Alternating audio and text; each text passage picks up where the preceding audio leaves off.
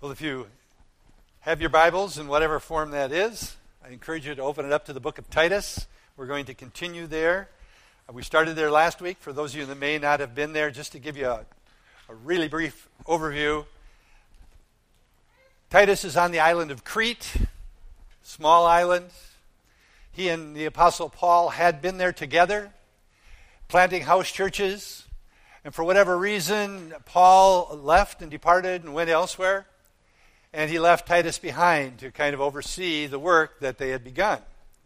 And evidently, somehow, Titus communicated with Paul and explained a little bit of what might have been going on. And it wasn't all good. Matter of fact, evidently, there were a lot of problems in these house churches in Crete. And Paul, it appears, then responded with this letter. For whatever reason, we know he responded with this letter. And we've been looking at this letter, and we're going to continue this morning as we go through it. In verse 5 of chapter 1, Paul gives basically an assignment to Titus. And remember, Titus is one that has been mentored by Paul, possibly even may have led Titus to the Lord.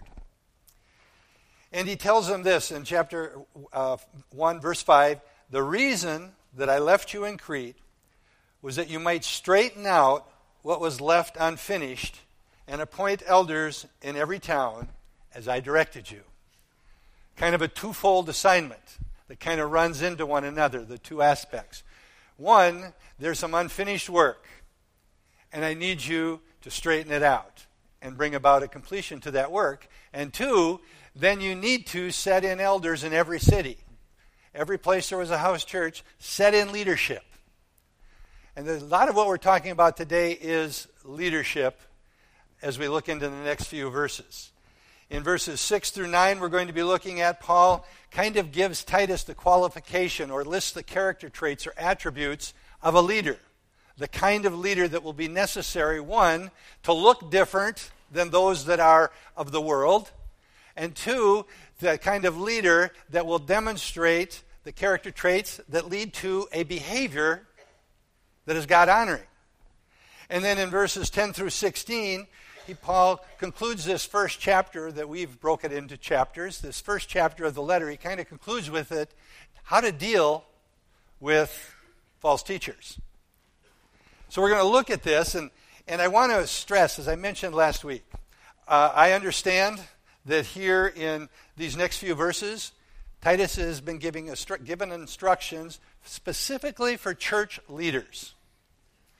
And depending on what translations you have and what words are being used, sometimes they're called elders, sometimes they're called bishops, sometimes they're called pastors. Basically, all the same. But I don't want you to just look at this as a description of elders. It certainly is that. And it's what we look at when we look at elders for the local church. But I believe there's much more meaning to it if you'll look at it this way and almost give yourself a self examination of your own character, your own attributes as a leader. As I said last week, you're all leaders in some circumstance or in some environment, some capacity. You're leading somewhere. Maybe it's in the home, Maybe it's in the workplace. Maybe it's in civic organizations. Maybe it's in areas in, in, the, in the church. But somewhere you are a leader and you are operating in a leadership capacity. And if you say, gee, I think I missed all of those, you and I are all called and commissioned by God to make disciples. Amen? Go into all the world and make disciples. Well, if you're making disciples, if you're being obedient to that command, you're a leader you are mentoring and discipling someone, you are in that position of leadership. And remember, I, from the Chip Ingram study we're doing, he uses this phrase you need to remember you are the greatest Christian that someone knows. Someone looks at you, and you are the greatest example of Christianity that they know because they don't know a whole lot of other people. And sometimes the Christians that they do know may or may not actually be Christians, but the example that they're living doesn't reinforce what they're saying. And as we go through this, we discover that our character as Christians is extremely important because you and I are continually on display to an unbelieving world. We are displaying something, whether you think about it or not. And if you are a Christian who lets the world know that you're a Christian in any way, shape, or form, you are displaying in that people, that person's mind or, or the unbelieving world what a Christian supposedly looks like. So you're displaying it. Matter of fact, we're going to see that Paul, in his way of looking at this, he reveals when he deals with false teachers that false teachers aren't only false teachers because of what they teach verbally, what they speak. You can be a false teacher by the way you live your life. We proclaim one thing and we live something totally different. If we are demonstrating in a false way what it means to be a Christian, we can be a false teacher just by our lifestyle. So I want to go ahead and read starting in verse 6 of chapter 1. Actually, I'll go ahead and review verse 5. The reason I left you in Crete was that you might straighten out what was left unfinished and appoint elders in every town, just as I directed you. An elder must be blameless, the husband of one wife, a man whose children believe and are not open to the charge of being wild and disobedient. Since an overseer is entrusted with God's work. Some translations, instead of overseer, it says a steward is entrusted with God's work. He must be blameless, not overbearing, not quick tempered, not given to drunkenness, not violent, not pursuing dishonest gain. Rather, he must be hospitable, one who loves what is good, who is self controlled, upright, holy, and disciplined. He must hold firmly to the trustworthy message as it has been taught so that he can encourage others by sound doctrine and refute those who oppose it. Wow. How's that for being a leader? Title of my message was, you know what? The character of a leader. And that's what he's really giving us here is what kind of character should we exhibit as a leader? Now, it would be nice if we just said, well, that's not for me, that's just for the elders. Um, I don't believe that for a second. I believe all the leaders, all Christian leaders, in whatever capacity we lead, should demonstrate these attributes. And it's hard to pick up on this when you just read the way it's translated into English. If we could break down the Greek sentence structure, which I'm not even going to attempt to do, we would discover that the primary qualification that he's referring to is blameless. And then he goes on to explain or paint a picture for us of what blameless looks like. So the primary qualification, keep that in mind, is blameless, above reproach, it might say in your translation, unimpeachable. Now, listen, it does not mean perfect. It doesn't mean perfect.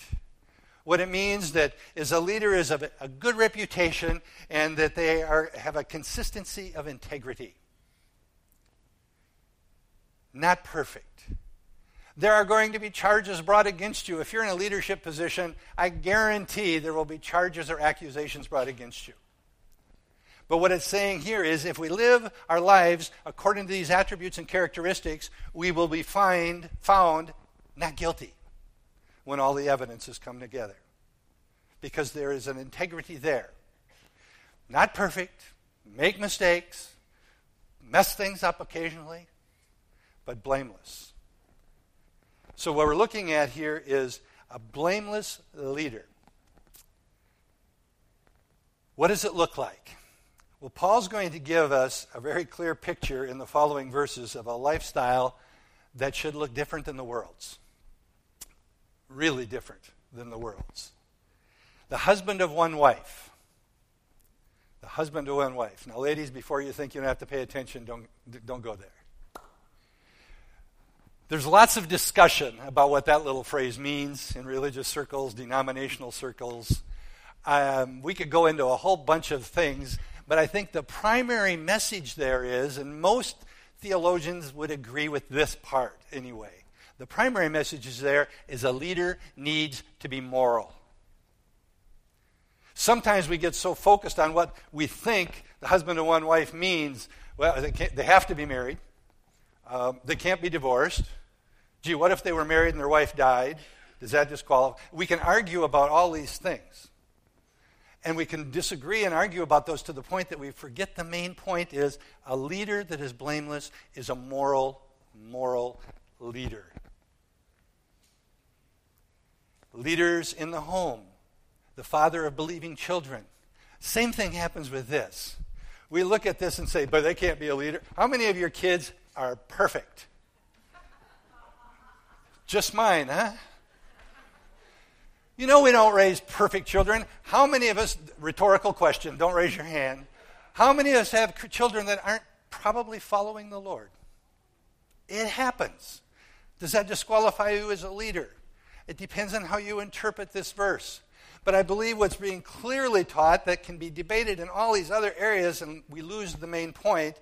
This it needs to be a father that is engaged in intentional discipleship of his children. A father who's engaged, a father who is involved, and he leads by example. The way he lives his life, and as a spiritual leader in the home.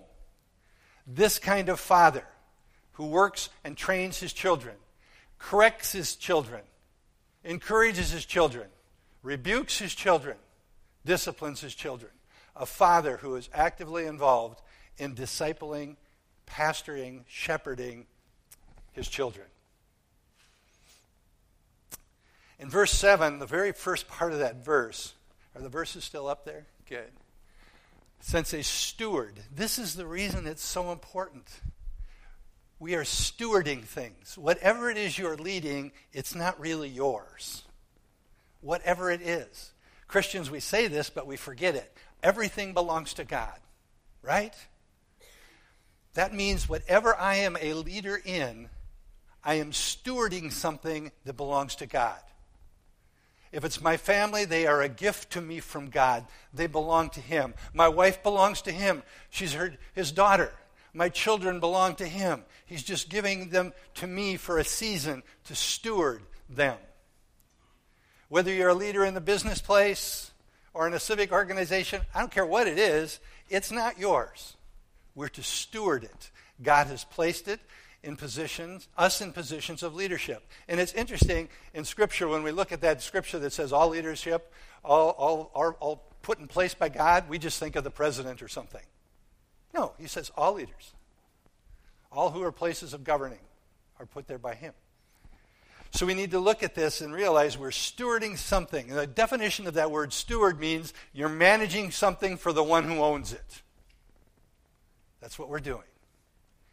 So Paul is laying out get church leaders, and I'm trying to expand it to leaders in general, that we are stewarding what belongs to the Lord. We need to live a blameless life, as Paul is laying it out for us. And then he goes on, and I'm going to go through these quite quickly. Some of them are very self explanatory, some of them maybe need to be expounded on a little bit. But I think the next five that he lists are examples that show an emotional maturity. Leaders should be in possession of a level of emotional maturity. That's one of the reasons that you know you don't in terms of church government we don't set in somebody suddenly in other words we don't set in somebody we're not looking at, at the chronological age that's not what's important we look at them in terms of their spiritual life their christianity there's soundness of doctrine, Bible knowledge, things like that. So he's saying here, these things, I believe, show emotional security. One, they're not overbearing. Not overbearing. Anybody ever worked for an overbearing leader? That word overbearing could mean arrogant, an arrogant leader, a leader who does not pay a single bit of attention, totally disregards anybody else's opinions or interests. They assert their own will pretty much no matter what. Overbearing leadership. He uses this not overbearing. He goes on and says, not quick tempered, having the ability to control your temper, not easily allowing your buttons to be pushed beyond what you can maintain your emotional state. Not a short fuse, not easily provoked. It's not a compliment when someone says, Boy, you have a short fuse. And we say that's because you lit it. Paul doesn't care who's trying to light it. Not given to drunkenness. Now, before you say, I don't drink, I'm okay on this one. Well, there are a lot of other things that control our lives besides alcohol these days. Alcohol is obviously a primary one, but there's all the other drugs. I believe what he's saying here is you know what? We can't be controlled by any habit, any substance, any behavior, or any addiction that controls our mind. Now, think about that for a second. Think of the things that control our mind habits, addictions, alcohol, drugs, pornography, gambling, and you could go on and on. I believe he is saying if we are to be a blameless leader, showing a track record of integrity, we cannot have those habits that control us. And in our culture, a lot of those habits aren't even thought of as being bad. They're accepted. Gambling, golly, we can look at all the different levels of gambling, right? Anybody fill out a box on a Viking board for a game? I'm not, I'm not trying to criticize. I'm just, just, I'm just trying to show how it permeates our culture, that it's all okay. Pornography is everywhere. It's everywhere. It's on our television commercials, for goodness sakes. I used to laugh at my parents when they used to say, Boy, things have changed. Now I know my kids and the rest of you younger people laugh at me when I say, Boy, things have changed. Pornography controls us, controls our minds. Gambling, if you're hooked, oh my goodness.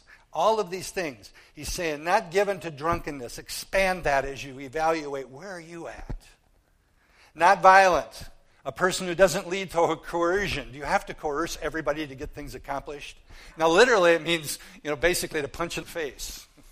So I hope that's not where we're at. Sometimes it's, it's translated uh, pugnacious. Don't be pugnacious.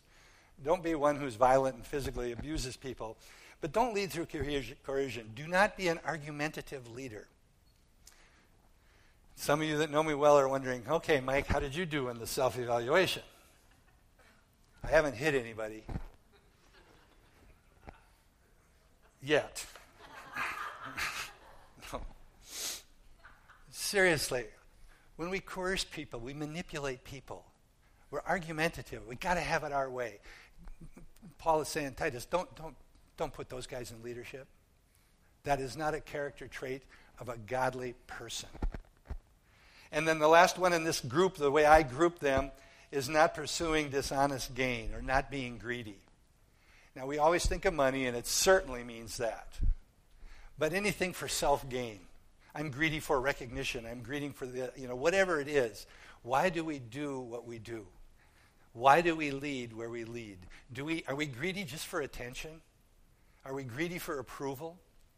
In the ministry, just think of the people that we would look at, and it seems like all they want is my money for whatever reason greediness, dishonest gain. But he's saying we want people, leaders, that are content in their circumstances. Are we content in our circumstance? Then he goes on, and I've, I've, changed the category a little bit. You won't even notice it as you read it in the scripture. But it looks like here there's two qualifications that really demonstrate a ministry mindset. These leaders should have a ministry mindset. They should be hospitable, hospitality. They would have an outward look, an outward approach. They would be people who care about the strangers. They would be pe- people that not only care about the strangers, they'll do whatever they can to help them when there's a need. Hospitable, a hospitable character. And then it says, one who loves what is good. And it seems like when I look at this in the context of all that Paul's saying in this first chapter, love is what in good, because what he stresses so much, I talked about last week, is good works, good deeds. And we made clear last week, and I'll reiterate it here in just a few minutes, but we are saved by grace through faith, not by works. So these good works have nothing to do with our salvation. They have a lot to do with displaying the inner work that God has done through his son Jesus in redeeming us, and the Holy Spirit then working in our lives and us responding.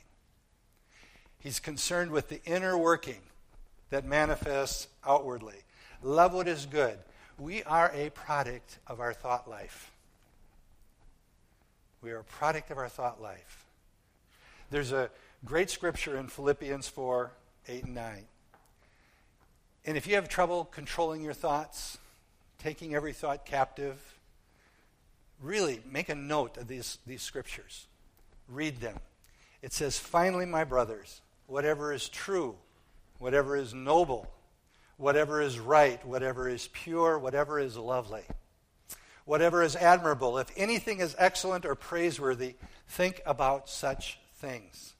Whatever you have learned or received or heard from me or seen in me, put it into practice.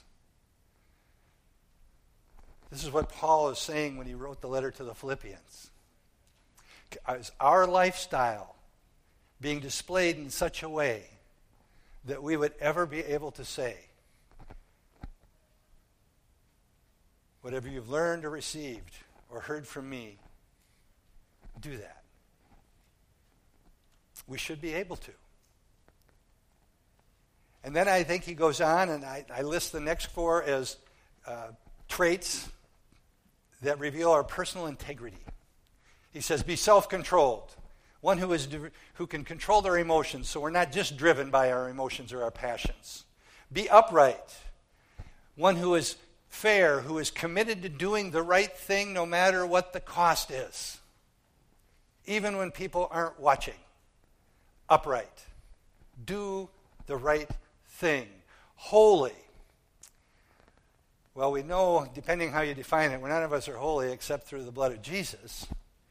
But what it means here, I believe, is to be devoted to a godly purpose, godly direction in our life. You know what? We care a lot more about what God thinks than what the world thinks. Living a life that demonstrates God's opinion is the one that matters, not the world's.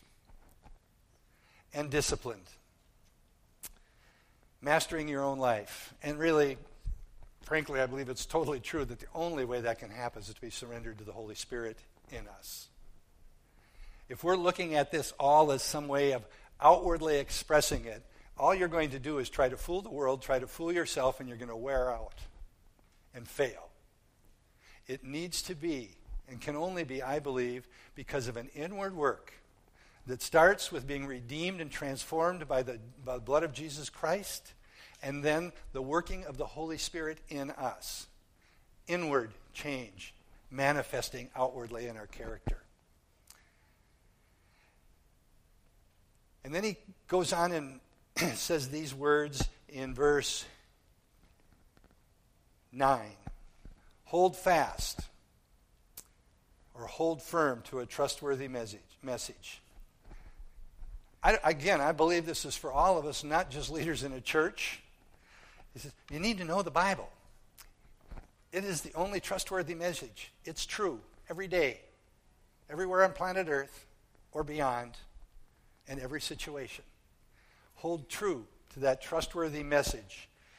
Be committed to truth. Then he says, able to teach. And then he goes on and says, able to rebuke those who oppose the truth. And what he is referring to, I believe, is rebuking them with the Word of God, rebuking them with truth, and as lovingly as we can. We can become very good at rebuking people, but it's basically based on our opinions so often, and it doesn't work very, uh, very good. So, as we get to the end of that list, rather than just giving Titus the list of all these external behaviors, he's given them a list of qualifications that would demonstrate the kind of lifestyle that a leader, a Christian leader, should demonstrate to the world around us. And it will lead to behavior that brings glory and honor to God. And that's what he's talking about specifically so much with these people at, at Crete, because one of the big problems was their words and their actions were not lining up at all. They were proclaiming to be this, and they were living like this. And he goes on. and starts to talk about false teachers. Starting in verse 10, it says this For there are many rebellious people. Notice the word for there. Following verse 9, connecting that ability to know the word, teach, rebuke. And he says, For, because, here's the reason why it's so important that you know these things. There are many rebellious people, mere talkers and deceivers, especially those of the circumcision group, the Jewish people. They must be silenced because they are ruining whole households by teaching things that ought not to be taught, and that for the sake of dishonest gain. Even one of their own prophets has said, Cretans are always liars, br- evil brutes, and lazy gluttons. Now, I said that last week, and I said that's what they were. Now, you need to remember, he's speaking in a generality here, right? Not every single human being on the island of Crete would be that. That's like somebody watching TV in a foreign country, and all they see is our news and what do you think of Americans? Man, they are an evil, violent people that don't get along with each other. All they want to do is destroy stuff. Well, we know that's not everybody. But that is the culture that he was dealing with at Crete. And then verse 13 it says, This testimony is true, therefore, rebuke them sharply, so that they will be sound in their faith, and will pay no attention to Jewish myths or to the commands of those who reject the truth. To the pure, all things are pure, but to those who are corrupted and do not believe, nothing is pure. In fact, both their minds and consciences are corrupted. They claim to know God, but by their actions they deny Him. They are detestable, disobedient, and unfit for doing anything good. Don't you wish Paul would quit beating around the bush? False teachers in the house of God, in the church. He gives three characteristics of them right away. He says they're rebellious, they will not su- submit to the teaching of the apostles, they're mere talkers or empty talkers. Meaning, not what that they say doesn't maybe make sense, they're not living it. Their words have no meaning because their actions are undermining them completely. And deceivers who deceive others, try to deceive others, and who themselves are deceived. Take just a brief tangent here. How do you identify false teachers? Um, there are many things you need to look at, but three of the foundational ones are this Who do they say Jesus is? Who do they say Jesus is? Is he fully God and fully man, or isn't he?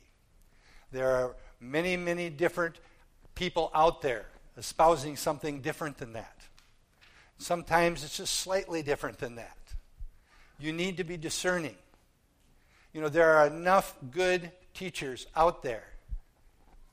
When I say out there, I mean TV, books, YouTube videos, wherever it is you're going to receive teaching. There are enough good ones out there that if you see these red flags, why play with them?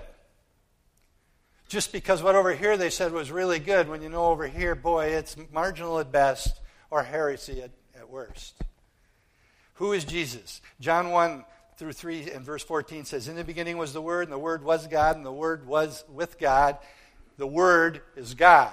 And then in verse 14 it says, And the Word became flesh and dwelt among us. Jesus is the Word. Jesus is God. Fully God, fully man. He didn't lay aside his divinity on earth ever. He was always fully God and fully man. Anybody who teaches otherwise would be qualified, in my mind, as a false teacher. Second area how do we experience a right relationship with God? In other words, how do we get saved? It is salvation through faith, by grace. Salvation by grace through faith, with nothing added to it. Ephesians 4 and 4 through 10 it's up there, I believe. I'm not going to read it all, but when you go through it, you will see in verse 5 it is by grace you have been saved. Verse 8 For it is by grace you have been saved through faith. This is not from yourselves, it is the gift of God, not by works, so that no one can boast. For we are God's workmanship created in Jesus Christ to do good works, which He prepared from the foundations. There, anybody who teaches or adds anything to that is actually subtracting from the truth of what Jesus Christ accomplished. It is not by grace through faith plus anything. If they add anything, And here, the Jewish people, the circumcision they were trying to add you got to be circumcised, you need to follow some of the holy days, you can't eat this food, you can't eat that food. False teachers. And the third one would be what is the authority for truth? What's your authority for truth? Well, my truth is my truth, your truth is your truth. As long as you don't hurt me, your truth is fine. That is garbage. That is philosophical heresy. The Word of God is the only authoritative standard of truth. In 2 Timothy 3:16 it says all scripture is God-breathed and is useful for teaching, rebuking, correcting and training in righteousness, so that the man of God may be thoroughly equipped for every good work. Notice how often good works shows up. Always after salvation by grace through faith. And in John 17, 17, sanctify them by the truth. Your word is truth. How are we supposed to res- respond to these false teachers? Paul's pretty firm. Silence them. Verse 11. Verse 13, rebuke or reprove them sharply. But before you just focus on getting in their face, we need to understand he also talks about so that they would have sound doctrine. He is wanting to take and even rebuke, approach them directly, frontly, confront them sharply, but with truth, so that they may receive the truth and have a solid foundation, a solid faith. There is a redemptive quality in rebuking when it's done correctly. And Paul is saying, rebuke them sharply you know, this, this false teaching is like a cancer, it spreads, it needs to be dealt with quickly. So many of us don't like confrontation. If we're standing on truth and we can use the Word of God, we need to be bold and loving and show them what the truth really is, with the hope that they would receive the truth and their relationship with the Lord would be reestablished. He finishes. This is a pet peeve of mine, so I'm going to go back to it. Indulge me for a moment. It's like a cancer, you need to cut it out because it spreads. This is my concern. There is, are amazing people teaching and preaching on the TV. There are amazing teachers on YouTube videos. There are amazing books being written by amazing men and women who are teaching the Word of God. But there's a whole lot of crap out there, garbage out there. The Nakamas boys still here? they used to rebuke me when those words would come out. There's so much junk out there, and everybody, so often I get here, Pastor, read this book, or what do you think of this guy? I don't know anything about that guy. I said, What did you check him out on, on, on the internet? Did you check out and see what they've written? What have they said? What have they truly believed? Do you know this guy? I really like his teaching. Well, why do you like it? Oh, he's so down to earth. He's so folksy. I just love his teaching. I don't care what his style is. Does he teach truth? And there's no, I can't and no elder can know all these people. And like I said, there's many good ones out there. But we as individuals need to be discerning. And we need to take responsibility and do our homework and research it. Us elders are called to protect the flock from false teachers. It's gotten so much harder because of all the sources that are now out there. Okay, I'm done with that. I hope you're concerned too. And then he finishes with the defiled. They live wicked lives, they have evil minds, corrupted minds, their moral conscience is defiled. They profess to know God, but their deeds make them liars. They trust in their own works, wisdom, and in their own righteousness. That last verse. They profess to know God, but by their deeds they deny Him, being detestable and disobedient and worthless for any good deed. I want to soften that and make sure we look at it in the context of who is being talked about here. Who's being talked about? Who is he referring to? He's talking to those false teachers that refuse to be corrected. They refuse any godly rebuke. They refuse all of that. They are totally defiled. Their consciences become seared. Those are the ones whose actions are denying that they know God, that he calls detestable, dis- disobedient, and worthless for any good deed. Every one of us here, and the reason I want to soften that and make sure we look at it as context, every one of us here, including me and every, everybody, we blow it in our actions. If someone would only get one little snapshot of Mike and it was at a really bad moment in Mike's life, they could describe me as defiled and detestable and yuck. We all mess up. This isn't referring to all of us who have a few bad moments. It's referring specifically. And having said that and softened it, our lifestyle is supposed to demonstrate what a believer in Christ really looks like. Next week, he goes on in the next chapter. We're going to stop there. Next chapter, he gets even more specific. He says, What's this look like in real life situations? And he gives examples of real life situations of what being this godly example might look like. So let's close in prayer. Father, I pray that you would, by your Holy Spirit, be our teacher in all this information as we're looking at this, Lord. I pray you would help each one of us. Give us the grace to truly examine ourselves, that we might see ourselves in the light of your word.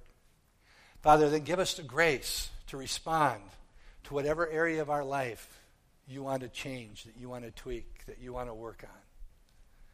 Father, give us the grace to humble ourselves before you and respond to your Holy Spirit, convicting us, encouraging us, rebuking us with your truth. Father, I thank you for godly leadership in every realm. God, we pray for our leaders in every realm, at every level in our localities, our churches, our schools, the businesses, and our government at the state, local, and national level. God, we pray for godly men and women to be put in positions of authority and give them the grace to govern as you would want them to. But I pray, Lord, you will help each one of us in the leadership capacities you have given us to be the kind of leader that Paul refers to as one who is above reproach. Father, we pray that we would respond like this to bring you glory and honor. Pray now, Lord, that as we go our separate ways, you would watch over us. God, give us real discernment for those opportunities you bring across our path every day to share the good news of the gospel with others. Protect us and keep us safe.